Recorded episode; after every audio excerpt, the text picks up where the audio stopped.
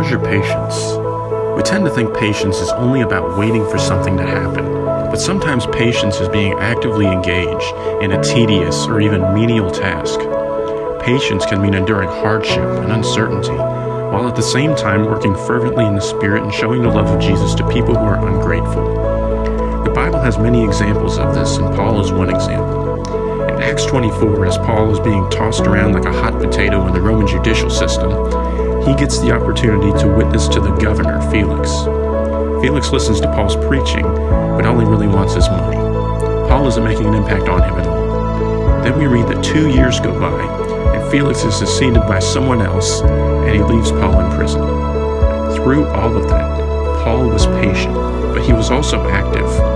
He did what he could in the place God had put him.